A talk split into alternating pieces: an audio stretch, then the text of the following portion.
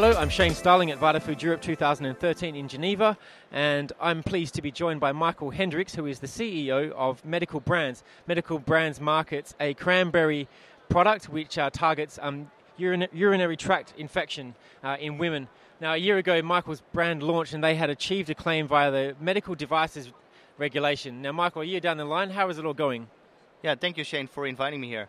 Uh, very well. After the VitaFoods exhibition, uh, everything went in in fast mode, and we were actually completely surprised and overwhelmed with all the reactions we had.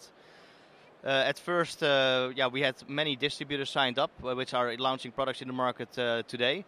And besides that, also we are becoming a member. Of, we have become a member of the Self-Care European Self-Care Pharmaceutical Association, the AESGP, um, which is also now taking charge of the the developments of the medical device, self-care medical device uh, products. So yeah, for us it was been overwhelming uh, period uh, last year. The, the, market has changed for us completely. Yeah. Okay, so you've got you've got a claim, and I believe there's a fresh um, product or another product now launched uh, with with a medical devices claim as well around uh, vaginal vaginal health. So there's, there's two different products there. Now, um, it, it, must be said that there's also some controversy that um, exists around this uh, medical devices route.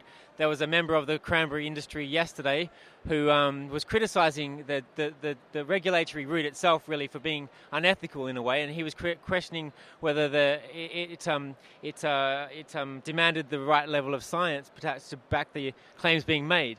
Now, what do you say to that criticism? Yes, well, at first uh, we only make medical self-care medical devices. We have in total 35 products developed, and I understand that from from uh, a cranberry perspective that uh, yeah they are questioning our our clinical data. You just have to preface that by saying that cranberry health claims under food law have been rejected. Yes, but but again, we do not manufacture food supplements. So uh, how EFSA is ruling and how they are monitoring, I, I can't tell. Uh, this product was already developed seven years ago, and we have a, a, plan of continuous development of all products. So every year there will be coming new products, uh, at least between five and six products per year. And if you're talking about the clinical data, uh, the clinical data that we have to acquire are similar to medicines. So there is, I, I, again, I do not know about food supplements, but we, if you're talking about our clinical data, it's conform pharmaceutical uh, requirements. So we have to go to the medical ethics committee. We have to follow the whole route until we have the clinical data. And again, same as with pharmaceutical companies, you can decide to publish or not to publish. But as a small company, if you publish your data and not having all the distributors ar- uh, lined up, then you're actually creating, you know, potential risk for copies.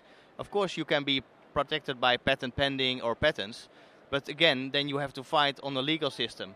For us as a small company, that's we don't have all those, you know, financial resources to do that.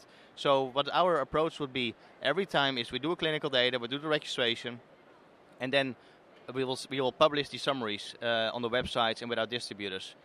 Besides, if you compare food supplements regulation with medical device regulation, uh, we have to do much more than only uh, clinical data. We have to do biocompatibility testing. We have to do post-market market surveillance. Uh, we have to do vigilance. We have annual audits. So there's much more than only clinical data. And um, I mean, yeah, I don't know how, how I can explain it for a food supplement, but I think there is different regulations, different investments. It's totally different. Would you apply for a claim under the food system, food law system? No, yeah, for me it doesn't make any sense. We are only focusing on medical claims.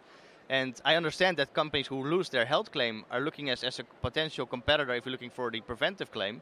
But I'm also interested in how you can make a preventive claim on a medical diagnosed disease. Because, in my opinion, that's not what food supplements are intended for. That's why we'll never focus on food supplements. Shane Starling for NutraIngredients in Geneva.